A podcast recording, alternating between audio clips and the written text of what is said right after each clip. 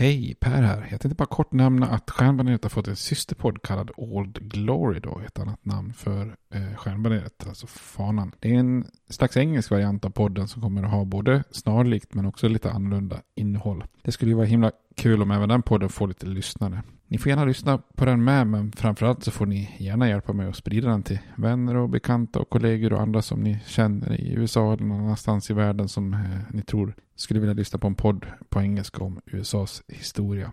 Tack, det var bara det jag ville säga. Nu kommer avsnittet. Hej då!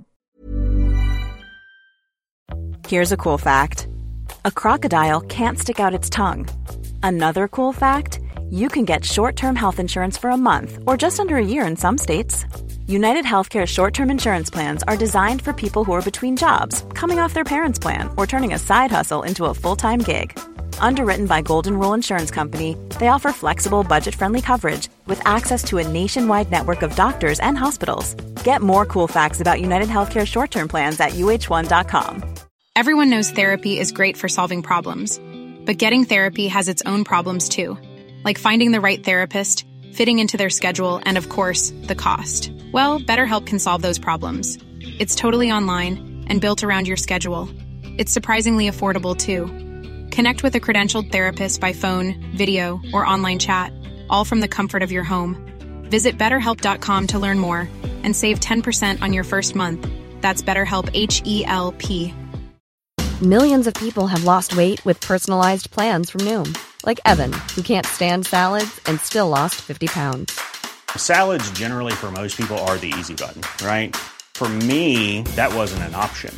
I never really was a salad guy. That's just not who I am. But Noom worked for me. Get your personalized plan today at Noom.com. Real Noom user compensated to provide their story. In four weeks, the typical Noom user can expect to lose one to two pounds per week. Individual results may vary.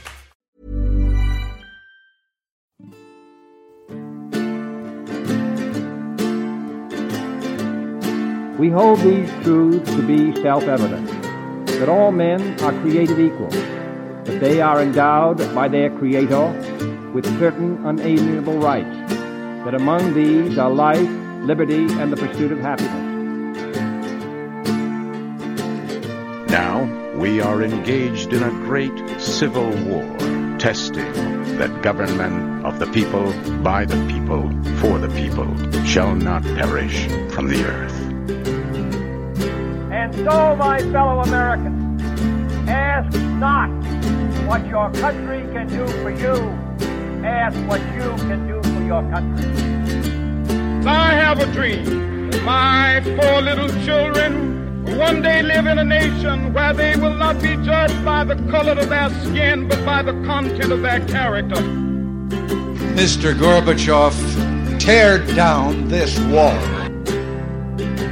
I did not have sexual relations with that woman, Miss Lewinsky. Hej och välkommen till Stjärnbaneret, en podcast om USAs historia med mig Per Fjärdingby. Där jag tänkte göra en liten miniserie om det som kallas för kriget 1812.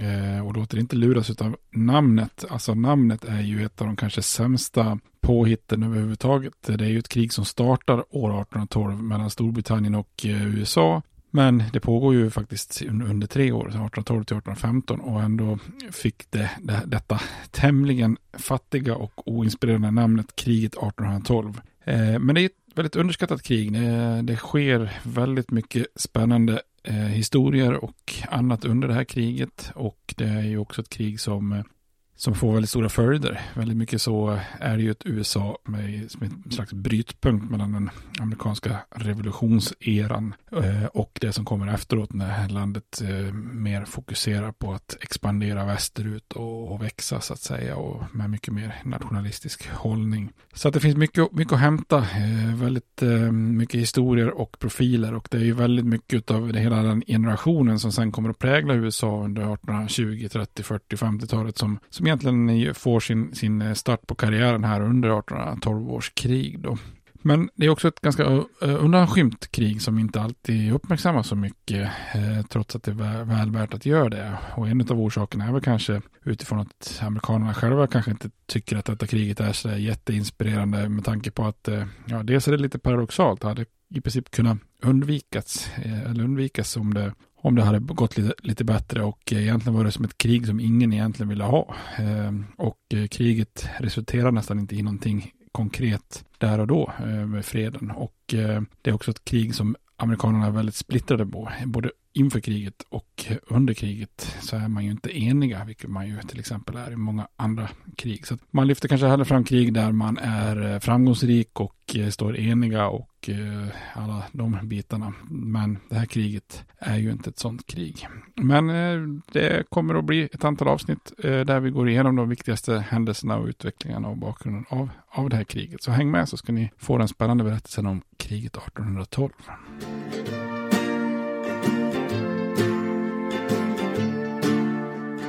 För att förstå det här kriget 1812 då, mellan Storbritannien och USA så måste man ju förstå i vilken värld USA befann sig i runt eh, sekelskiftet 1800. Då. Den franska revolutionen präglar ju oerhört mycket i, i världen under den här tiden då det är ju en stor pågående kamp då mellan stormakterna Frankrike och eh, Storbritannien. Och Storbritannien är ju världens främsta sjömakt som behärskar stora delar av världshaven. Och eh, Frankrike under Napoleon är ju kanske världens främsta landmakt om man kan kalla det så. Och behärskar ju stora delar av det europeiska fastlandet. Eh, man kan väl säga det så här att USA hamnar i kläm mellan Frankrike och Storbritannien under deras konflikt under de här åren då.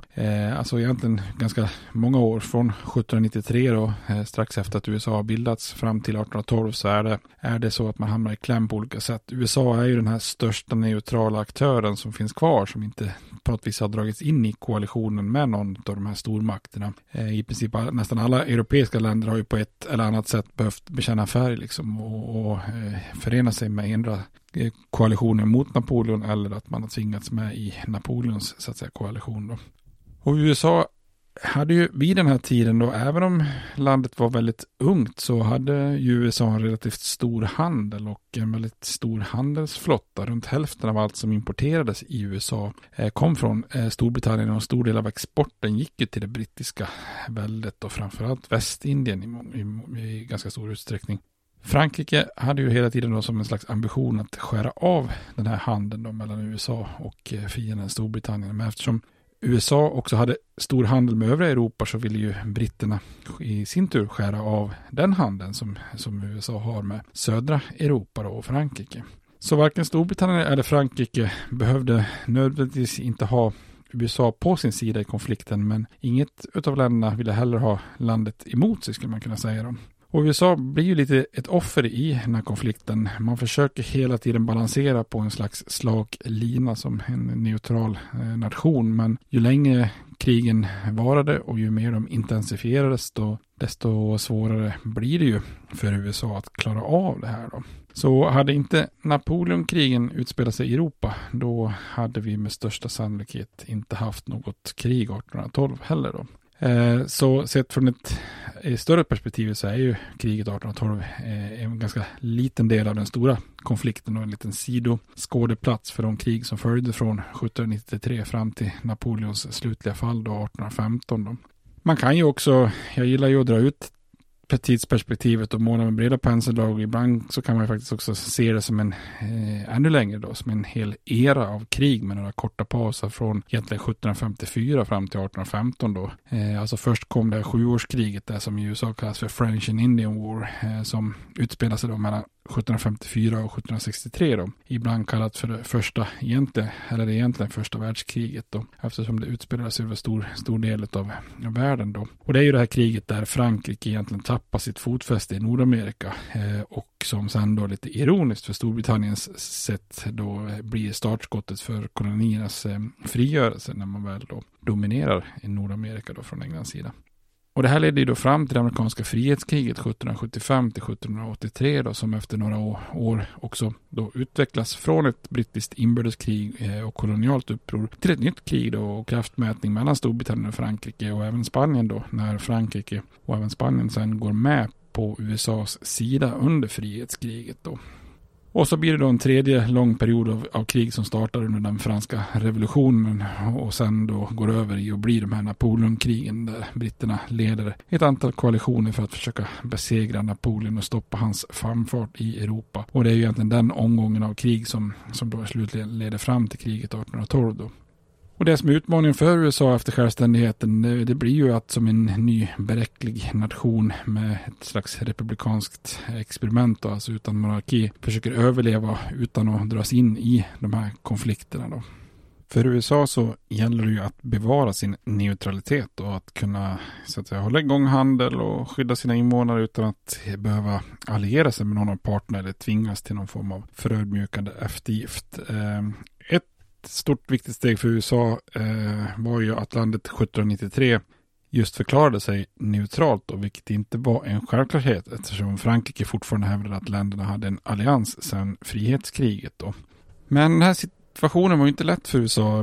Både Storbritannien och Frankrike var ju involverade i en liksom dödlig kamp om vilken stormakt som skulle dominera världen och båda länderna trampar ju på amerikanska rättigheter och naggar ju USAs suveränitet och neutralitet i kanten för att eh, få med sig lite fördelar i kriget gentemot sin motståndare. Då. Eh, Frankrike var ju lite bittra då över att USA inte längre ville vara deras allierade och i Storbritannien så kallades ju fortfarande USA för kolonier egentligen och eh, många hade svårt att lite släppa förlusten i frihetskriget eller ta det här republikanska experimentet i USA på allvar då.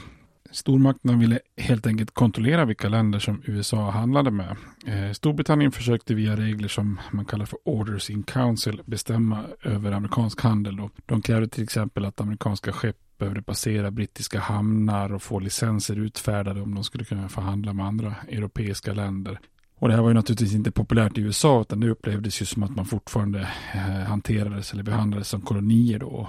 I princip var det ju nästan ingen skillnad mot om de hade lytt under de gamla koloniala så kallade navigationslagarna då. Samtidigt så utfärdade också Frankrike flera regelverk då som man ofta kallar för dekret som då förbjöd amerikanska skepp att passera Storbritannien om de var på väg till till exempel mot Frankrike då. Så som vi ska se då så försökte USA att navigera i den här delikata situationen då och inte stöta sig med, med någon allt för mycket och acceptera vissa saker för att undvika krig men, eh, men heller inte gå med på vad som helst som kränkte landets suveränitet och heder då. Eh, till slut så kom ju kriget 1812 och, och, och, det blev ju då mot just britterna då. Men eh, vi kan ju ta, ta den här händelseutvecklingen eh, från början då så att säga.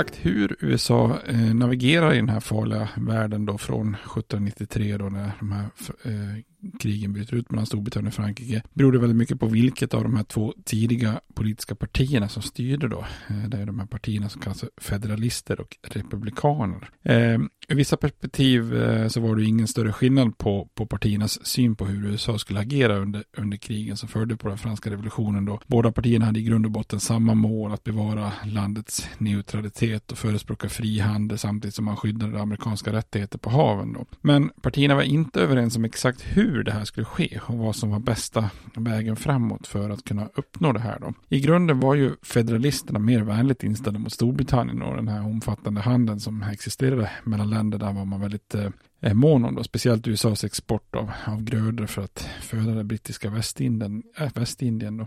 Republikanerna å sin sida var i grunden mycket mer franskvänliga, även om de kanske radikala delarna av franska revolutionen och Napoleons eh, statskupp och kejsartitel och så eh, dämpa, dämpa lite entusiasmen för, för Frankrike.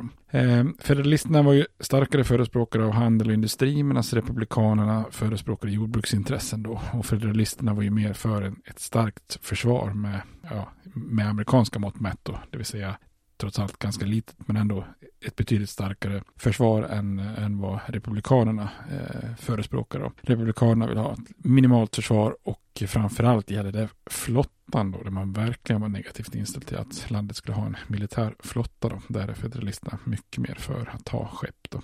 Federalisterna som ni minns från tidigare avsnitt var ju ledda av president George Washington och sen hans efterträdare John Adams och framförallt då kanske policymässigt Alexander Hamilton som menar att bästa sättet att säkra freden var ju att förbereda sig för krig och skapa ett, eh, ett stabilt finansiellt system. Då. Resultatet var ju dels Hamiltons finansiella program då med, med gemensam statsskuld, skatter och nationell bank då som i mångt och mycket var egentligen var byggt då efter den brittiska modellen som ideal då. Och resultatet var ju också en satsning på armén och flottan och byggandet av ett antal kustfortifikationer då. Federalisternas väg innebär ju att man då försökte avskräcka både Storbritannien och Frankrike från krig men också se till att USA då egentligen var redo om det skulle leda till ett krig trots allt. Då. Och eftersom federalisterna var pro-brittiska så satsade man också på bra relationer och handel med Storbritannien som ett sätt att liksom inte hamna i dispyt med det gamla moderlandet då. Och resultatet var eh, ett känt avtal från 1794 som kallas Jay-fördraget då, framförhandlat av federalisten John Jay från New York då, landets första eh, chefsdomare i högsta domstolen då. Det är ju samma John Jay som också skriver de här Federalist Papers med, John, eh, med vad heter Alexander Hamilton och James Madison. Det här J-fördraget då eh, reglerade handel och landets neutrala rättigheter i händelse av krig då. Även om det bidrog till en eh, ökad amerikansk export till Storbritannien och att länderna inte hamnade i konflikt så var Jay-fördraget oerhört kontroversiellt. Då. Eh, de mer franskorienterade och jordbruksförespråkande republikanerna de avskydde det här Jay-fördraget och gjorde väldigt hårt motstånd mot fördraget i kongressen. Men kanske ännu viktigare, avtalet var ju också en nagel i ögat på Frankrike. Fransmännen såg ju på det här Jay-avtalet som ett brott mot den tidigare alliansen under frihetskriget. Och inte nog med det då, amerikanerna Eh, förrådde ju den alliansen men de gör det dessutom då med fransmännens ärkefiende, britterna. Så det här är ju lite mer än vad Frankrike kunde acceptera och, och, då släpper Frankrike lös sin flotta och sina kapare mot amerikanska handelsskepp då.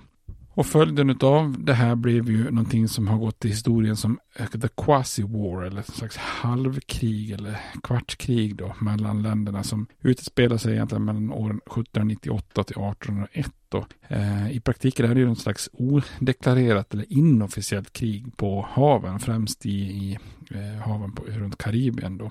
Eh, den här nyskapade federalistiska flottan vann ju en del strider och skyddade amerikanska handels skepp så pass väl att Frankrike gick med på att återställa freden till slut. Då. Och det här låter ju som en klar framgång, men federalisternas politik på hemmaplan hade ett väldigt, väldigt högt pris då.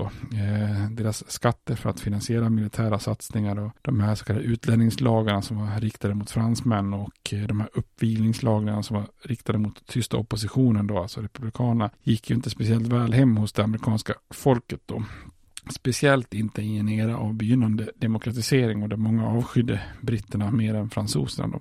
Så fransmännen hade ju hjälpt landet till sin självständighet och britterna hade ju dödat familjemedlemmar under frihetskriget tyckte många så att, att eh, helt svänga på kappan var inte lämpligt då. Och resultatet av allt det här missnöje blir då att federalisterna till slut förlorar valet 1800 och att republikanerna därmed kunde ta över styret av USA. Då.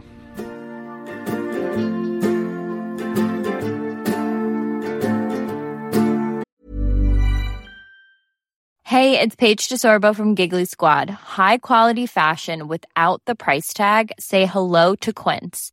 I'm snagging high-end essentials like cozy cashmere sweaters, sleek leather jackets, fine jewelry, and so much more. With Quince being 50 to 80% less than similar brands. And they partner with factories that prioritize safe, ethical, and responsible manufacturing. I love that. Luxury quality within reach. Go to quince.com slash style to get free shipping and 365 day returns on your next order. Quince.com slash style. Hiring for your small business? If you're not looking for professionals on LinkedIn, you're looking in the wrong place. That's like looking for your car keys in a fish tank. LinkedIn helps you hire professionals you can't find anywhere else, even those who aren't actively searching for a new job but might be open to the perfect role. In a given month, over 70% of LinkedIn users don't even visit other leading job sites. So start looking in the right place. With LinkedIn, you can hire professionals like a professional. Post your free job on linkedin.com slash people today.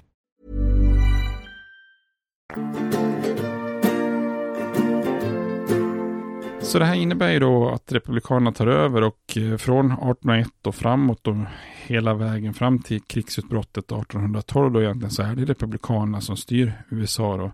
Thomas Jefferson blir ju president och tillsammans med sin goda kollega James Madison som också båda från Virginia. Eh, Madison blir ju utrikesminister och eh, man tänker ju då implementera den republikanska doktrinen istället då. Eh, federalisternas skatter och den här nationella banken som inte ansågs gynna de republikanska regionerna i södern och västern utan mer de federalistiska styrkefästena i nordöstra USA. De, den, eh, de avskaffas helt enkelt då.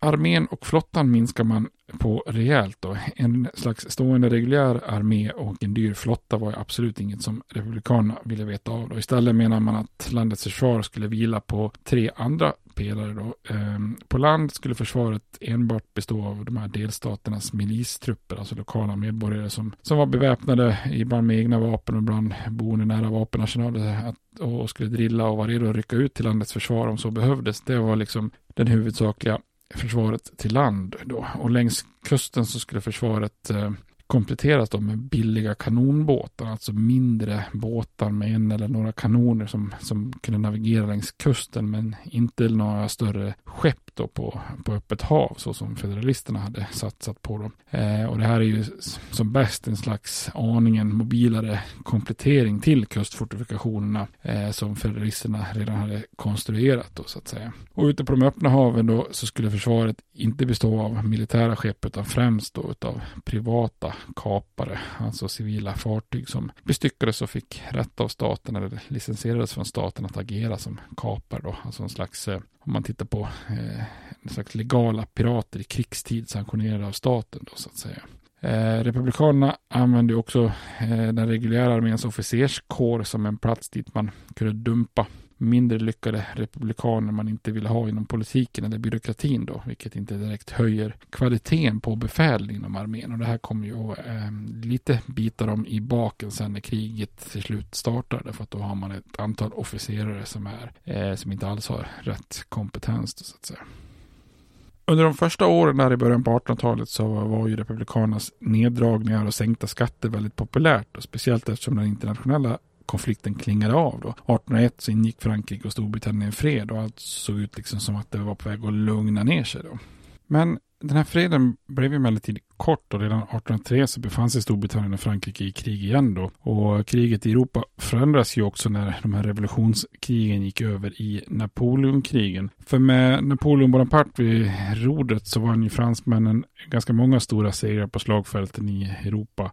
Och för britterna så blev ju läget bekymmersamt. Eh, Napoleon samlade en stor armé för att korsa den engelska kanalen och invadera de brittiska öarna. Men då är det ju två faktorer som omintetgjorde de här planerna. För det första så allierade sig Storbritannien med Österrike och Ryssland i den så kallade tredje koalitionen och Napoleon tvingades marschera iväg sin armé för att möta de här länderna då. Han segrade ju eh, emellertid i stort då i slagen vid Ulm och Austerlitz 1805 och kopplar ju greppet om det kontinentala Europa. Men under tiden så vann ju britterna det här viktiga sjöslaget vid Trafalgar samma år då, 1805 och över den då kombinerade fransk-spanska flottan då. Och hade den brittiska flottan varit dominant tidigare så blev ju detta lite grann spiken i kistan. Nu hade ju britterna verkligen sjöherravälde och eh, kontrollerade haven och det här omintetgör ju eh, Napoleons planer för att kunna skeppa över trupper och invadera Storbritannien då.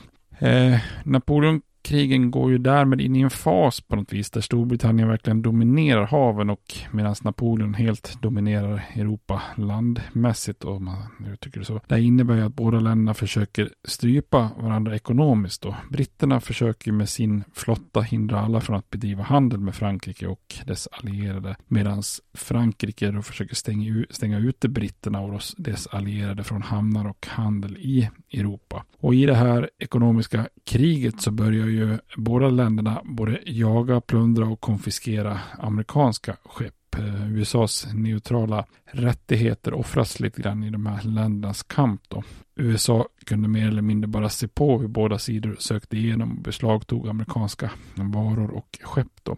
Frankrike beslagtog ju i princip lika mycket som Storbritannien om de hade möjlighet till det, men deras övergrepp skedde ju främst om amerikanska fartyg hade angjort i hamnar som Frankrike då kontrollerar på kontinenten. Så de brittiska övergreppen stack lite grann ut mer i amerikanska ögon, med amerikanska ögon sett. Dels skedde de ju på öppet hav och internationellt vatten där neutrala nationers rättigheter borde vara större enligt internationell lag. Då. Dessutom fanns, det, eh, fanns den brittiska flottan stundtals direkt utanför USAs kust och mer eller mindre nästan blockerar eh, USAs sjöfart. Eh, så det här året 1805 blev ju verkligen en brytpunkt i relationen mellan USA och Storbritannien och det blev slutet av de här relativt goda relationerna som hade skapats med det här Jay-fördraget och med sin stora mäktiga flotta och kontroll över världshaven så började britterna då agera på ett sätt som, som upprör amerikanerna mer och mer då.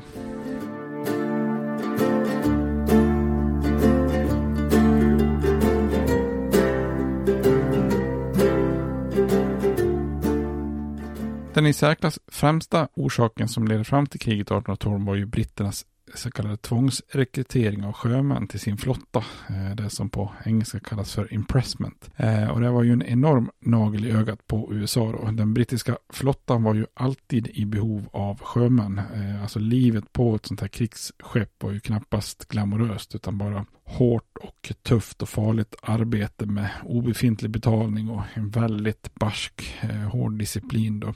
Så det finns ju ingen vettig människa i princip som tar värvning frivilligt till den brittiska flottan då. Och deserteringarna var ju ganska många då. Så fort ett krigsfartyg eh, lade an i en hamn så var det alltid nästan någon av sjömännen som försökte desertera då. Och inte sällan så sökte sig ju desertörer till den amerikanska handelsflottan istället. Dels för att man betalades lite mer och dels för att man hade då lite bättre förhållanden. Eh, så mycket som en kanske en fjärdedel av den amerikanska handelsflottan hade sjömän med någon form av brittiskt ursprung då. Eh, vissa hade ju då med tiden hunnit blivit amerikanska medborgare efter några år eh, och ansågs ju sig själva vara amerikaner eh, i fullt ut då så att säga.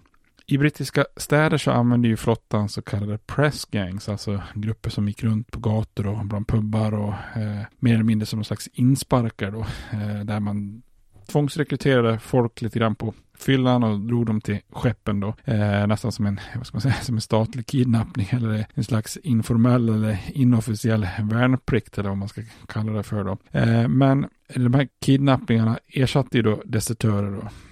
Ett annat sätt att tvångsrekrytera sjömän, det var ju helt enkelt för britterna att stoppa amerikanska handelsskepp och sen då försöka hitta desertörer då. Så skepp från den brittiska Royal Navy stoppade helt enkelt amerikanska skepp, ställde upp besättningen, tog med sig de sjömän som man hävdade var, var desertörer eller brittiska medborgare och sen fick de helt plötsligt då lämna det amerikanska skeppet och börja tjänstgöra ombord på det brittiska militära skeppet då. Och i vissa fall så handlade det ju faktiskt om brittiska sjömän som just har desertörer deserterat från krigsskepp och istället sökt sig till USA och tagit jobb på, på ett handelsfartyg. Då. Hade det bara handlat om de här typen av desertörer som hade stoppats av amerikanska eh, och stoppat av amerikanska skepp så, så, hade det bara varit lite grann som en, jag ska säga, som en enkel örfil mot den amerikanska suveräniteten och stoltheten som man hade kanske kunnat vända andra kinden till så att säga utan att det behövde leda till någon konflikt. Då. Men eh, även amerikanska medborgare tvångsrekryteras till den brittiska flottan. Då. I vissa fall handlar det om britter som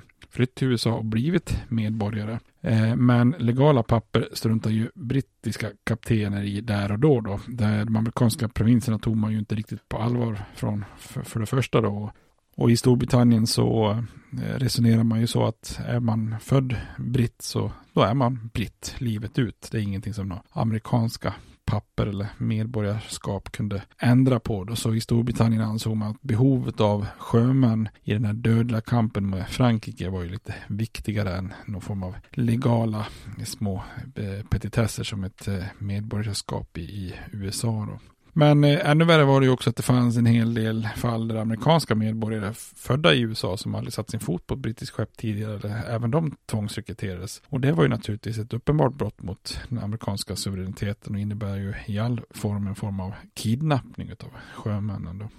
I slutändan kan man säga att brittiska myndigheter i många fall släppte amerikanska medborgare som tvångsrekryteras eh, om deras medborgarskap kunde bevisas genom diplomatiska kanaler. Men det är ju också en process som var så lång att väldigt många hann tjänstgöra flera år i den brittiska flottan innan de eh, släpptes på det viset. Då. Britternas tvångsrekrytering av amerikanska sjömän var ju därför väldigt problematiskt. Eh, dels äventyrade den ju amerikanska liv och eh, dels så var det ju väldigt förödmjukande för den amerikanska staten som liksom inte kunde skydda sina medborgare ute på haven. Då. Totalt har det ju uppskattats att så många som runt 8000 sjömän tvångsrekryterades från amerikanska skepp till den brittiska flottan mellan åren 1805 och 1812. Så det är ju inte, inte bara några små enstaka fall då så att säga.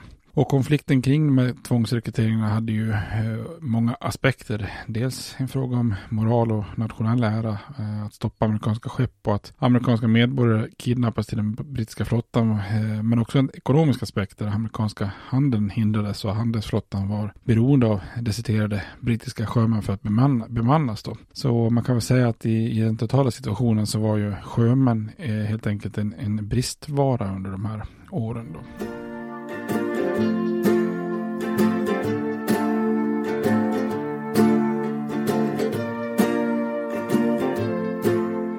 Ett annat problem för USA var ju den eskalerande spiralen då av olika policyn då, eh, sådana här orders in council och eh, dekret och sånt som Storbritannien och Frankrike utfärdade för att strypa varandra ekonomiskt då.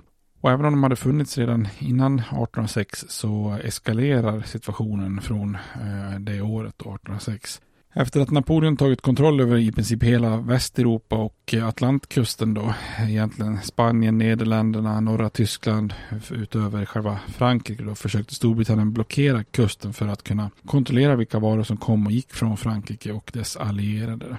Enligt internationell lag så kunde ett land genomföra en blockad om deras flotta var stark nog för att upprätthålla den utanför landets kust, då, alltså det land som blockerades. Men när det gäller den relativt omfattande amerikanska handeln så tyckte britterna, eller den brittiska flottan att det var enklare att bara låta skeppen man hade i Nordamerika kontrollera USAs kust och stoppa för, fartygen redan vid avgång för att inspektera dokument och avgöra om de var på väg med varor eh, till de här blockerade hamnarna. Då. Så britterna försökte också lägga sig i den amerikanska lukrativa handeln med Västindien genom att stoppa skepp som även som var på väg dit då. Och, eh, och, och, även om de hamnarna uppenbarligen inte var en del av den kuststräcka på andra sidan Atlanten man egentligen blockerade. Och den här hanteringen utanför USAs kust var ju bokstavligt talat en, en milsvid eh, definition av vad en blockad kunde innebära minst sagt. Och det är inte så konstigt att USA blev upprörda över den här tolkningen av en blockad. Då.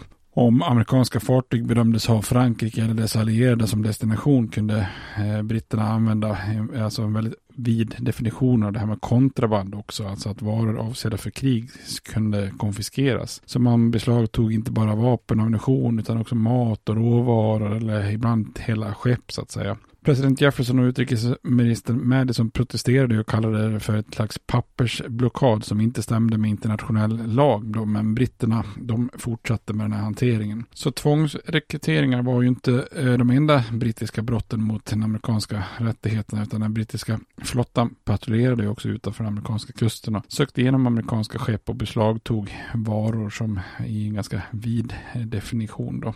Frankrike och Napoleon försökte naturligtvis komma med motdrag mot britternas kustblockad. Då. Eh, Napoleons plan var att stänga ute Storbritannien från handel med det kontinentala Europa. Då. Och det var ju dit de flesta av Storbritanniens varor hamnade. Och om den här handeln ströps så skulle ju då eh, Storbritannien gå under var ju Napoleons tanke. Då. Så 1806 så utfärdade ju Napoleon sitt Berlin-dekret som innebär en slags eh, motblockad mot Storbritannien. I praktiken innebär det att alla neutrala skepp som hade stoppats i en brittisk hamn på väg till den kontinentala Europa skulle kunna stoppas av fransmännen och kontraband och som bekant kontraband och beslagtas då.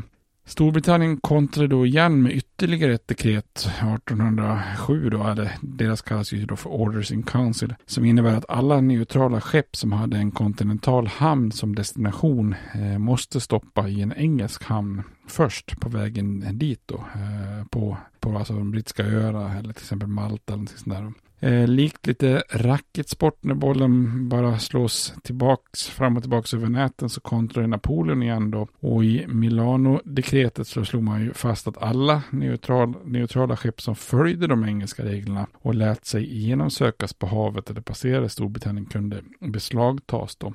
För den amerikanska handelsflottan så blev det ju som ni förstår egentligen helt omöjligt att göra rätt. Alltså hur, hur man än gör i den här situationen så bryter man ju mot eh, något av eh, ländernas regler så att säga. Eh, likväl var det ju många i USA som var mer upprörda över den brittiska hanteringen som liksom ägde rum då nära den amerikanska kusten eh, där ute på haven än den franska hanteringen längs Europas kust. Då. Och särskilt om man då adderar att britterna också tvångsrekryterade sjömän. I Storbritannien så lyssnar man ju dock inte på kusinerna på andra sidan havet. Britterna var ju indragna i en kamp på liv och död med Frankrike. Eh, Storbritannien var ju i princip det enda landet som inte kunde kuvas av Napoleon och att försöka strypa Frankrikes handel var ju ett av deras absolut främsta vapen då. Och att då väcka ett neutralt lands vrede då som USA. Det var ju ett ganska litet pris att betala i, i, en sån här situation då. Dessutom fanns det också ekonomiska motiv. När Frankrike och Spanien isolerades från sina kolonier i Nordamerika så hade ju den brittiska handelsflottan klivit in för att ta över en stor del av sjöfarten för, för lång framtid då. Under kriget mot Frankrike så upptäckte Storbritannien eh, också att amerikanerna och kusinerna från landet, eh, de erbjuder dessutom lägre fraktkostnader och bättre service på skeppstransportet och om eh, inget gjordes så skulle den amerikanska handelsflottan koppla ett ganska stort grepp kring handeln då, speciellt i Västindien. Så att det här var ju liksom då ett, ett, också ett sätt att slå mot den amerikanska handelsflottan då. Eh, så för att hindra det här så dammar ju britterna av en gammal regel från 1756 som, som gällt när USA hade varit brittiska kolonier då, att amerikanska skepp inte tilläts handla med franska eller spanska västindierna. alltså med, med fiender. Och då slår man ju två flugor i en smäll. Dels hindrar man amerikanska handelsmän från att konkurrera med brittiska och dels isolerar man fiendens västindiska öar från handel som man var beroende av. Då. För USA var det ju ännu ett slag då mot den nationella stoltheten. Eh, man tycker sig bli behandlad inte som en suverän stat utan som, som om man fortfarande vore engelska kolonier. Då. Eh, men amerikanska handelsmän då eh, varnar från koloniala dagar att försöka hitta kryphål och smuggla. De hade ju en lösning då. Varor man fraktade mellan franska och spanska Västindien och Europa fick helt enkelt mellanlanda i amerikanska hamnar för att klareras där då och sen kunna fortsätta via en återexport till sin destination då. Till till en början så hade ju britterna köpt det här arrangemanget men en brittisk amiralitetsrätt då, alltså en sån här sjö sjöfartsdomstol slog ner på den hanteringen i en dom 1805 gällande ett amerikanskt skepp som kallas för Essex. Då. Essex hade lämnat Spanien med varor som skulle till spanska Kuba men stannat i USA och klarerat för tullavgifter på vägen och när skeppet fortsatte mot Kuba så hade den stoppats av den brittiska flottan. Domstolen slog fast att det var ett brott mot de här reglerna från 1756. Och det här beslutet ledde till att den brittiska flottan Royal Navy började beslagta amerikanska handelsskepp. Och i slutändan räknar man med att runt 1500 skepp beslagtogs innan och under kriget 1812. Då. De här brotten mot amerikansk suveränitet och, och tvångsrekryteringar skapar ju en enorm ilska i USA under då, eh, parollen Free Trade and Sailors Rights. Eh, och Eh, i nästa avsnitt ska vi se hur USA då försöker kontra i det här läget då. Men eh, tills dess så får ni ha det bra. Hej då! States like these and their terrorist allies constitute an axis of evil. And if the hippies and the yippies and the disruptors of the systems that Washington and Lincoln, as presidents, brought forth in this country will shut up and work within our free system of government, I will lower my voice. If the impeachment provision in the Constitution of the United States will not reach the offenses charged here, then perhaps that 18th century Constitution should be abandoned to a 20th century paper shredder. Therefore, I shall resign the presidency effective at noon tomorrow.